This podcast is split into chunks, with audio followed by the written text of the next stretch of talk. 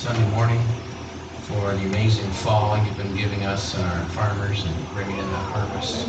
We thank you for safety out there, for your blessing on family that lost a loved one last week. Thank you, Jesus, in the not so much in the harvest, just kind of a regular everyday farm life. And so we lift up prayers for the wife and the kids. Thank you, Jesus. God, come now. We need your help, Holy Spirit. You authored this word. You whispered it, actually, Jesus, directly to John, and John recorded it for us. God, we need help. Come, Holy Spirit, teach us, open our hearts and minds, our ears to you.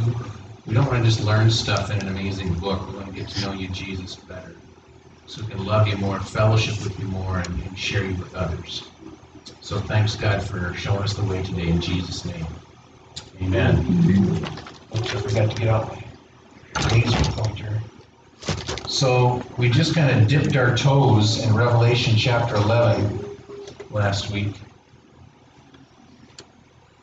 And I won't say we got bogged down, because that's not what happened, but we spent most of the time talking about this 360 days and 365 days years in the Bible, and how especially in prophetic situations, well, Noah marked time at the flood in 360-day years, and then here Daniel, when prophesying about the end times, uses 360-day years, and then Revelation uses it.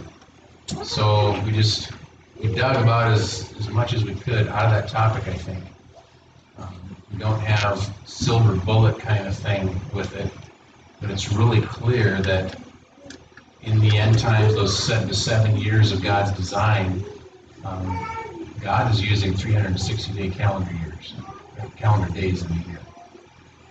Does that mean sun, moon, and stars and things get switched up or something? Very possibly, don't know for sure. But that's the way it's counted in Scripture, so we just need to be aware of that. Because more of that, the 1260...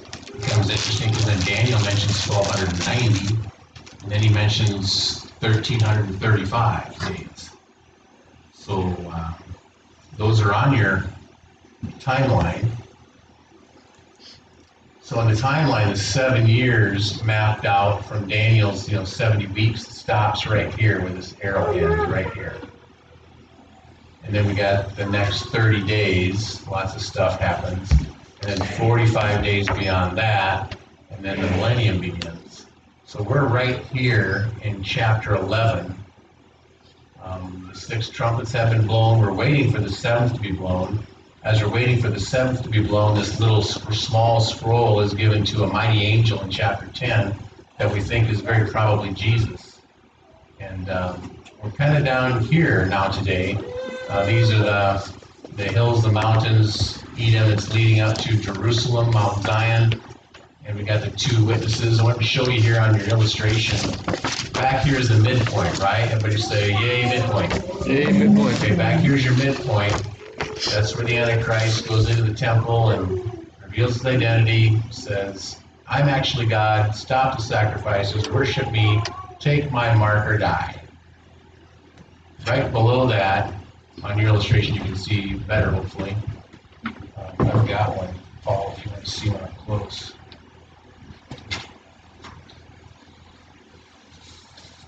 Because that screen is just way too fuzzy. So you can have fun with that. Yeah. Okay. So, on your illustration, these 2 gentlemen right here, those are the 2 witnesses. And they appear at the midpoint and begin their ministry. And if you follow across the timeline, right here is where they die, and over here where they're resurrected. We're going to talk about that today. We'll see that today. Okay, so that gives an idea where we're at with the timeline anyway. Can we go to my illustration for chapter 11? Yep, thank you. So far, all we've done with the 2 witnesses here is this box right here, what we focused on last Sunday, where John mentions 42 months for the 2 witnesses, then he mentions 1,260 days, Later on in the chapter, it's going to mention 3.5 years. All those things are equal. So just to kind of keep that in mind. This is really cool, this confetti here.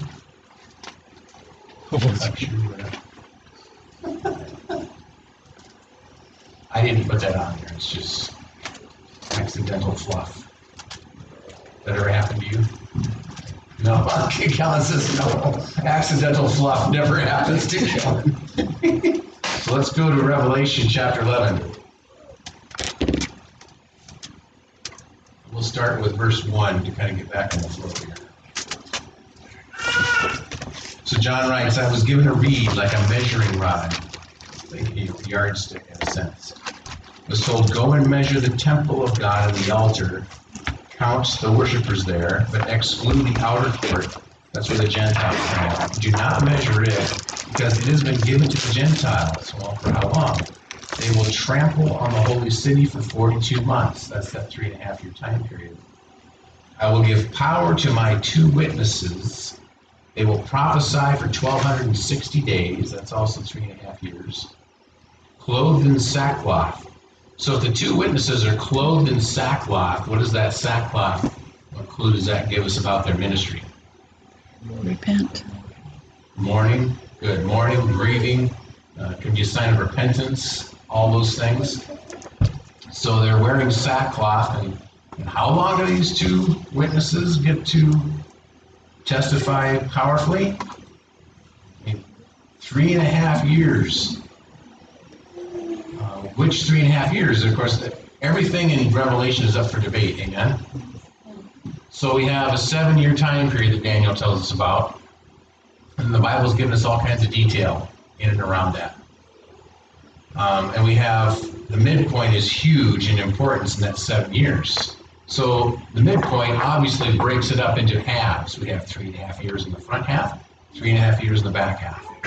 When do these two witnesses do their prophesying ministry? That's the question. I think it's pretty clear. We'll see what you think. Verse 4. Anything else to verse 3? Yes? Where it says, talks about the Gentiles, because they would be trampling on the whole city, you know, outside, where they've been outside the temple. Is that derogatory towards the Gentiles? Yes. Yes.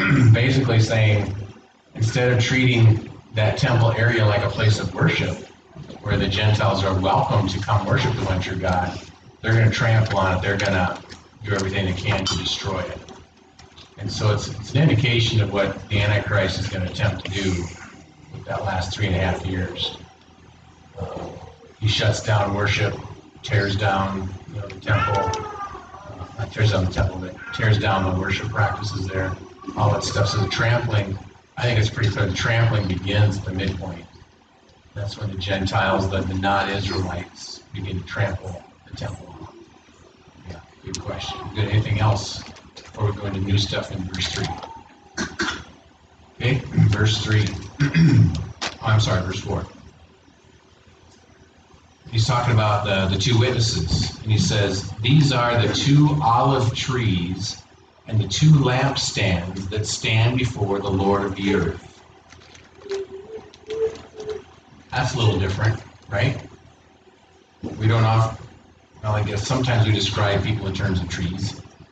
My last name is pronounced Oker. Aaron is tall, and he's bigger and stronger than I ever was. So in different sporting aspects, like at Bible college where they played softball, he regularly crushed home runs. And he was a stalwart first baseman. So his nickname was Oak. Oak tree, literally, they say. Oak trees up the back, I mean, so, kind of, but so we compare people to trees and stuff now and then. So what's up with olive trees? What do olive trees normally mean in the life of an Israelite? We don't do much of them around here, so it's probably hard to stretch. But they use, go ahead. Yes, peace, good.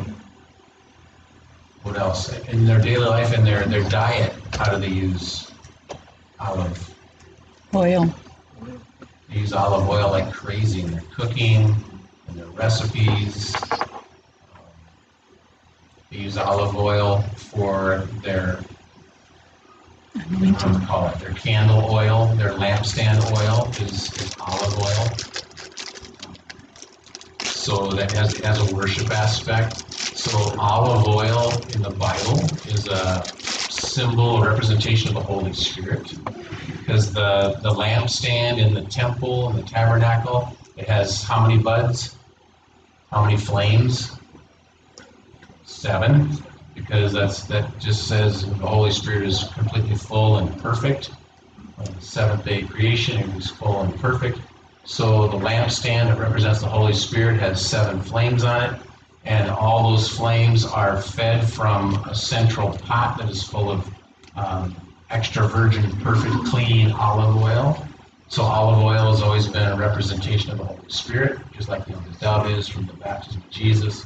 There are different things, wind, of course, but olive oil represents the Holy Spirit oftentimes. So he says, verse 4, these are the two olive trees. So boy, a whole bunch of things come together with that.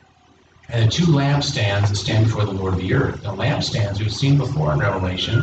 Remember way back in chapter 1? Yeah, chapter 1.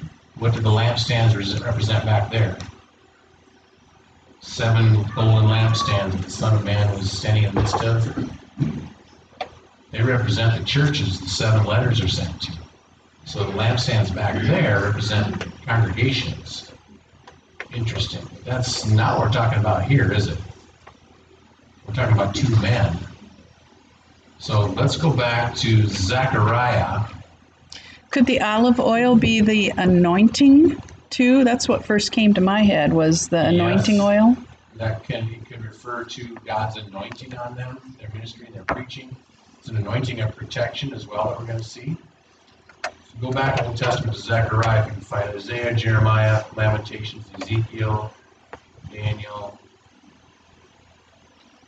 a bunch of smaller prophets there. Haggai, Zechariah is kind of in between a bunch of minor prophets. Zechariah chapter 4. You think Revelation has odd visions and stuff, and Zechariah and Ezekiel use same ballpark, and maybe even more so. So Zechariah, when he was prophesying, Israel had just come back from Babylon in 70 years of captivity. Okay, so they're rebuilding Jerusalem, they're rebuilding the temple, and you have 2 leaders, primarily in Israel at the time. Their high priest's name was Joshua, isn't that cool? And their teaching scribe governor guy was Zerubbabel. So you see in Zechariah lots of prophecies from God to these 2 leaders to encourage them, direct them, tell them what to do next. So they're going to be the two olive trees here. Let's just pick it up. Zechariah chapter 4, verse 1. Then the angel who talked with me returned and wakened me, as a man is wakened from his sleep. The angel asked me, "What do you see?" I answered, "I see a solid gold what? Lampstand with a bowl at the top and 7 lights on it, with 7 channels to the lights. Also there are 2 olive trees." Oh, that's familiar, right? "Also there are 2 olive trees by it, one on the right of the bowl and the other on its left." So as you're reading the context, as you're reading through Zechariah, you know that already there's been a number of discussions of these 2 leaders, Joshua and Zerubbabel. You don't automatically know that's who we're talking about right here, but it becomes clear as we go along. So verse 3 says, "Also there are 2 olive trees by it, one on the right of the bowl, the other on the left. I asked the angel who talked with me, 'What are these, my Lord?'" So I thought you were supposed to go. Oh, 2:14, if that's it. Yeah. He answered, "Do you now not know what these are?" "No, my Lord," I replied. So he said to me, "This is the word of the Lord to Zerubbabel." Not by my, say with me this verse. I think in every version it's pretty much the same. "Not by might, nor by power, but by my Spirit, says the Lord Almighty." So they're trying to rebuild Jerusalem, rebuild the temple. They've got their hands full in a lot of ways. And God is reminding Zerubbabel, he says, it's not in your own strength. If you're feeling weak and incapable today, that's okay. Because it's not by your might, it's not by your power that I'm going to accomplish this. I'm going to accomplish it by my Spirit, in you and through you. And that's a wonderful verse, isn't it? That's a refrigerator kind of verse. Not by might nor by power, but by my Spirit, says the Lord Almighty. Verse 7.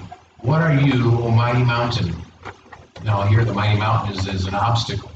And the obstacle is finishing the temple, probably. What are you, O mighty mountain, this obstacle? Before Zerubbabel, you will become level ground. That's God promising Zerubbabel. This mountainous obstacle before you that you can't see any way of accomplishing, God says, I'm going to level it for you.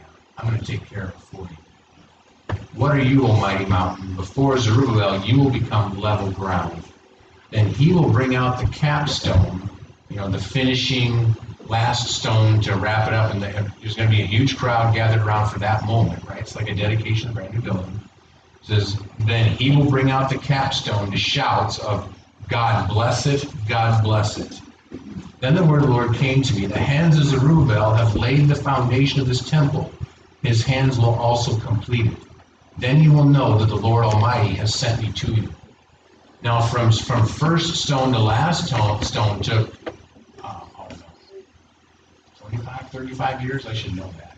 Long time. They stopped building it. There was a lot of opposition from the people around them, from the Samaritans around them, and threats of attacking them and so forth.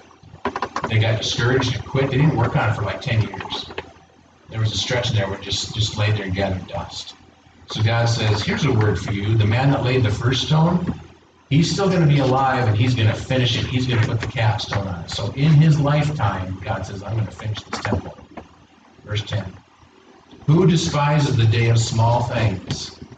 Men will rejoice when they see the plumb line in the hand of Zerubbabel. That's a little thing, right? And God says, that little thing is going to lead to finishing the temple. So when Zerubbabel gets the workers to come back, and they come back and they clean off all the bricks, the stones that have been laid. They'll dust them off, clean them off, because you want to lay new stone to stone, right? He's going to bring out the plumb line to make sure it's level and straight and true. And God says that action, it might be a little thing in the stuff of life, but it's a really big thing in the rebuilding of the temple. So who despises the day of small things? Men will rejoice when they see the plumb line in the hand of Zerubbabel.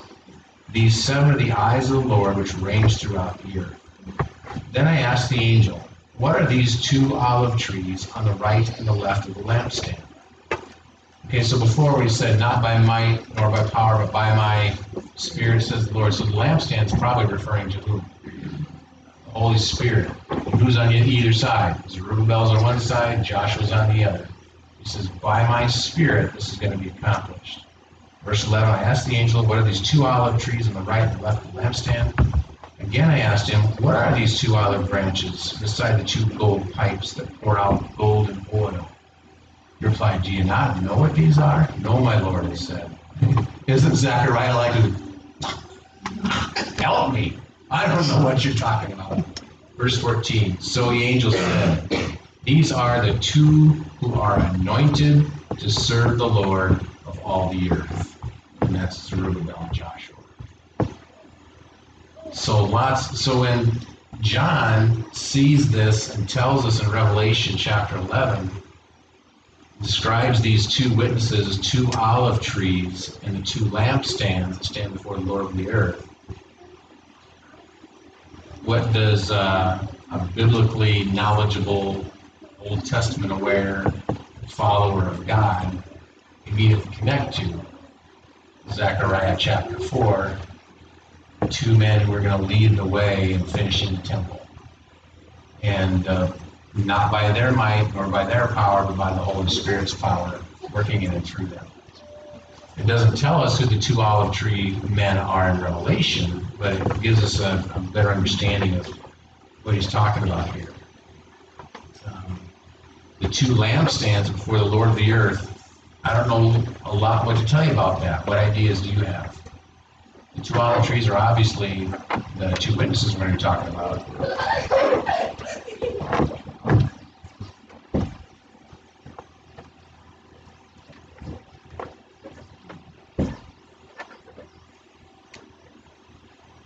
lamp stands that represented congregations. Back in Zechariah, represented the Holy Spirit.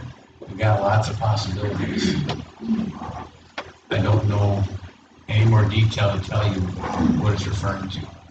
It may mean that each one of them is completely empowered by the Holy Spirit. If it's like Zechariah, where the lampstand represented the Holy Spirit, if there are two witnesses and two lampstands, in this sense, it's like behind each of these men is going to be the Holy Spirit empowering what they're preaching, what they do. That's my best guess. On that, if something comes up, I'll throw in the hopper next Sunday, that'd be fine. Okay, should we go on? Anything else in verse 4? Okay, let's do verse 5. If anyone tries to harm them, these two witnesses, fire comes from their where? Mouths, and devours their enemies. This is how anyone who wants to harm them must die.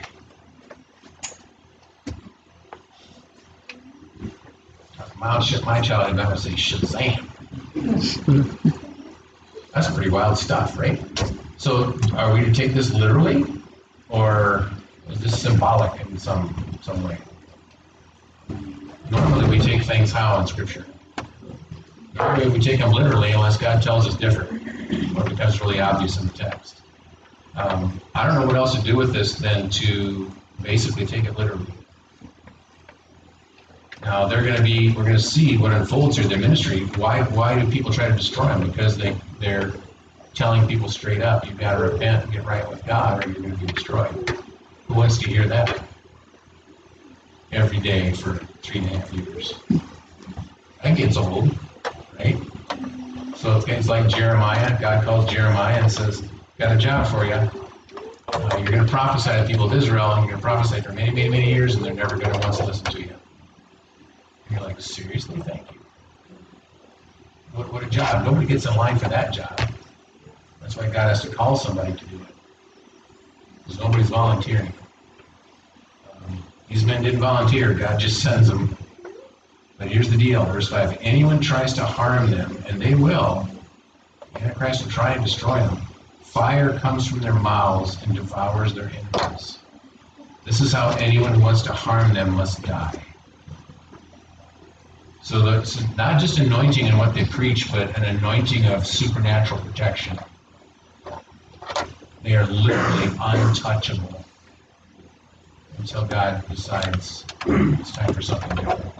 For 3.5 years, they prophesied they are untouchable. It reminds us of John himself, who wrote Revelation. We don't know this from the Bible, but historic tradition all the way back to John's time says, he was on the island of Patmos, sent there in exile because Caesar tried to kill him 2 or 3 different ways, and he kept miraculously surviving. They threw him in the vat of burning oil, and he just swam around in there, and they finally took him out. So then they tried to burn him at the stake, and all the wood burned and the stake burned, but John just stood there untouched. And so then they brought in the lions, and the lions just walked around and purred, and let him pet him, and they refused to eat him. So Caesar got tired of trying to kill him and exiled him to Patmos. And I don't know that that's literally God's honest truth, but I believe it. I think it's real. So it's going to be similar lines for these two witnesses. Anybody tries to mess with them, they're going to die. Does fire literally come out of their mouths? I don't know what else to make of that. Yeah, you can say, well, it's probably referring to words come out of their mouths and the words kill them. That could be. Could be that they just say, in the name of God Almighty, the one true God, you're dead. That could be the case. But I'm not, it could literally be fire. Sure, very good. Elijah called literally. Yeah, very good. Elijah called down, but the fire didn't come from his mouth, but he called on fire from heaven, and it did. God sent it, and bam. So, very real and possible. So should we hear more about these men with the rest of you? This is amazing stuff, right? These are, obviously, this is one of my favorite parts in the whole Revelation, because it just boggles the mind to think of what it will look like and what God's accomplishing with it. So verse 6. And of course, okay, again, there are lots of different perspectives in Revelation. We're going with the literal. God says what he's going to do, and he does it, even if it seems outlandish to us. But all the other interpretations of Revelation, to some degree or another, use, you know, oh, this is a symbol for this, this is an allegory for that. And they get off, in my mind, they get off in the weeds and the ditches pretty quickly. So a lot of interpreters come to this, and they don't want to believe it's two literal men, 3.5 years do this, and fire comes around. So they come up with all kinds of interesting interpretations. The two men represent the Christian church and this and that. Anybody can say anything they want to, and you can't prove it either way. So it's speculation. And you can read all kinds of books on other people's speculations if you want to. Go ahead. I'm not going to spend time on it myself, but we'll see what God's word directly says and trust it. So verse 6, these men, and I'm like, if it was the church and some other supernatural, symbolical thing, wouldn't God tell us? Why does he say they're two men? It's very simple and clear for us to understand. God wants a kindergartner who can read to be able to read and basically go, God's talking about two men here. He doesn't want to make it super hard for us to understand. God wants to make it clear. These men have power to shut up the sky so that it will not rain during the time they are prophesying. They have power to turn the waters into blood and to strike the earth with every kind of plague as often as they want. So I haven't really broached the question yet, but the big question, right, is who are these two guys? So is God giving us some indication of who these guys are? Who comes to mind? Who in the past, a follower of God, exerted the power to shut up the sky so it would not rain during the time he is prophesying? Who did that? Elijah, already mentioned here this morning. Elijah did that. Well, let's go to James chapter 5. It's not very far to the left. In fact, if you go back, it's Revelation, Jude, and 1st, 2nd, 3rd John.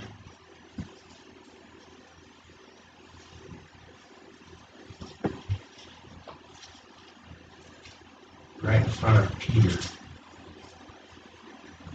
James chapter 5, verse 17. Drink while you're getting there.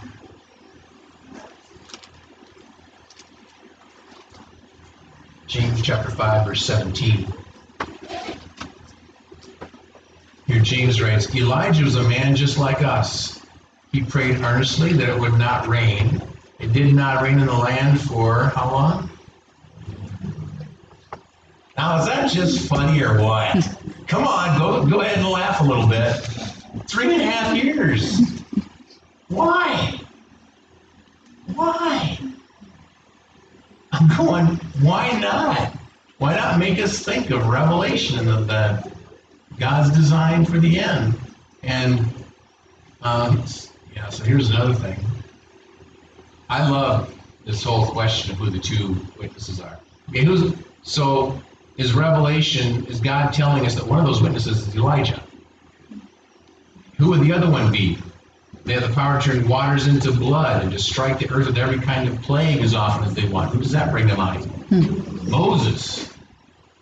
Now, think Mount of Transfiguration. Jesus grabs Peter, James, and John, goes up on the mount, and who comes down to visit with Jesus?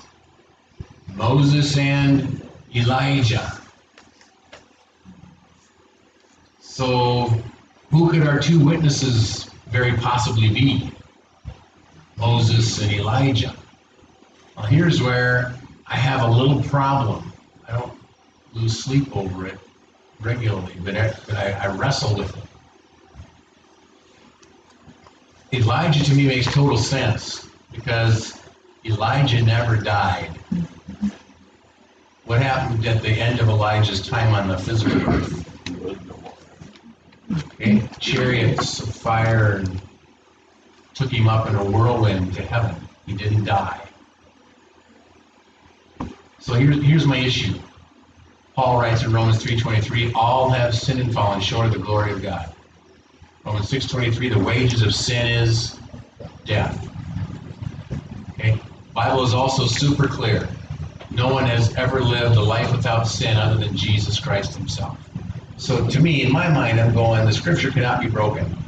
Every single human being should, under normal circumstances, before the rapture, should physically die. God took Elijah up. Was Elijah without sin? And he never ever sinned? The Bible doesn't say that anywhere. Elsewhere it says everybody has fallen short of sin. He was born with sin passed on from his previous father. So, in my mind, Elijah needs to die. But did Moses die? He did. We don't know where God buried him, but he went up on a mountain, and probably Joshua writes that last chapter of Deuteronomy for us, and Joshua says, he went up on this mountain and he died, and God buried him in such and such a valley, but nobody's ever been able to find where God buried him. Obviously, God's keeping that secret. Also, elsewhere in Scripture mentions that the devil tried to get a hold of Moses' body. Not exactly for sure what purposes. Maybe to present it and have people make his body into an idol, worship it and stuff. Would people do something like that? No. Yeah, for sure. So God sent Michael, the archangel, to go toe-to-toe with Satan and say, no, you can't have Moses' body. So anyway, Moses died. Doesn't mean God can't send him back to do this. I'm not saying that. But he died. Is there anybody else in the Bible who never physically died on the planet? Enoch. Mm-hmm. Way back in Genesis. Doesn't say much. Let's see. Let's go back to it. So Enoch, Genesis chapter 5. 9 o'clock here. Genesis chapter 5. Verse 18. Genesis 5:18. When Jared had lived 162 years, he became the father of Enoch. After he became the father of Enoch, Jared lived 800 years, had other sons and daughters. Altogether, Jared lived 962 years, and then he died. When Enoch had lived 65 years, he became the father of Methuselah. I mean, these are just names that jump out, right? Why is Methuselah famous? Longest man to ever live on the earth. After he became the father of Methuselah, Enoch walked with God 300 years, had other sons and daughters. Altogether, Enoch lived 365 years. Enoch walked with God. Then he was no more because God, what? Took him away. Really clear, Enoch did not die. God took him away. In Hebrews chapter 11, verse 5, it says the same thing. He never died. God took him up. Enoch lived 365 some years. Did he never sin in 365 years? That can't be the case. So in my mind, I'm going, it seems like Revelation is making it a really good case for these two witnesses being Moses and Elijah. I'm okay with that. Elijah makes perfect sense to me because in a sense he needs to die then. He never did. But the only other one who never died was Enoch. It seems to refer to Moses, but then Enoch never dies? I'm like, to me, that doesn't line up with Romans. It doesn't click. I'm okay with however God does it because it'll click and we'll understand it. But I kind of lean towards Enoch and Elijah. But if I have to, there's plenty of evidence that it could be Moses. Yeah. Why? Some commentary that in the Bible, when you said that walking with God, that it means that they're not sinning. That they're what? That they're not sinning. That's what that he was walking with God. Because if you're sinning, then are you really walking with God, or are you kind of falling out? So there's that brokenness. Yeah, you know? Boy. And that's a whole other argument, but I want to say that it proves that. Yeah. So saying that. The phrase walking with God means that they were not sinning. They were walking in perfect fellowship with God, is what I'm hearing. David. Yeah, I guess I can't categorically refute that, but I, on the other hand, I don't have any clear indication in the rest of Scripture that that's the case. And we know from Scripture every person who's born has received sin from the previous generation. And all have sinned and fallen short of the glory of God. Interesting. I just don't know how. Yeah. Maybe it could be that that was their life before. They were walking with God. They were connected with God, and then that changed. That doesn't mean that they were without sin, but at that time, it's hard to be with God and not sin, you know. Yeah. And there are. I didn't write down the passages on studying walking with God. I know it's only mentioned of 2 or 3 people, and one of them was Noah. One of them is Enoch. And who's the other one? Abraham. Could be. We know Abraham had sin in his life. We have enough detail to know that Abraham biffed it now and then. Interesting. Okay, so I just throw it out there and tell you why. So on the illustration, well, let's not go to the end. Ooh, we got it quick. Let's go to the illustration real fast. I'll let you know why at the bottom it does what it does. So we'll get more. And there's more description on who these two men are. So, but we've already got this. That so here's the fire from their mouths, and that's arg, killing anybody who tries to harm them. Both of them, fire coming from their mouths.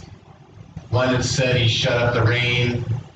That's reference to Elijah, most likely. The other one, it's what did it try to describe Moses? Oh, the plagues and the water into blood. I got the 10 Commandments in his hands.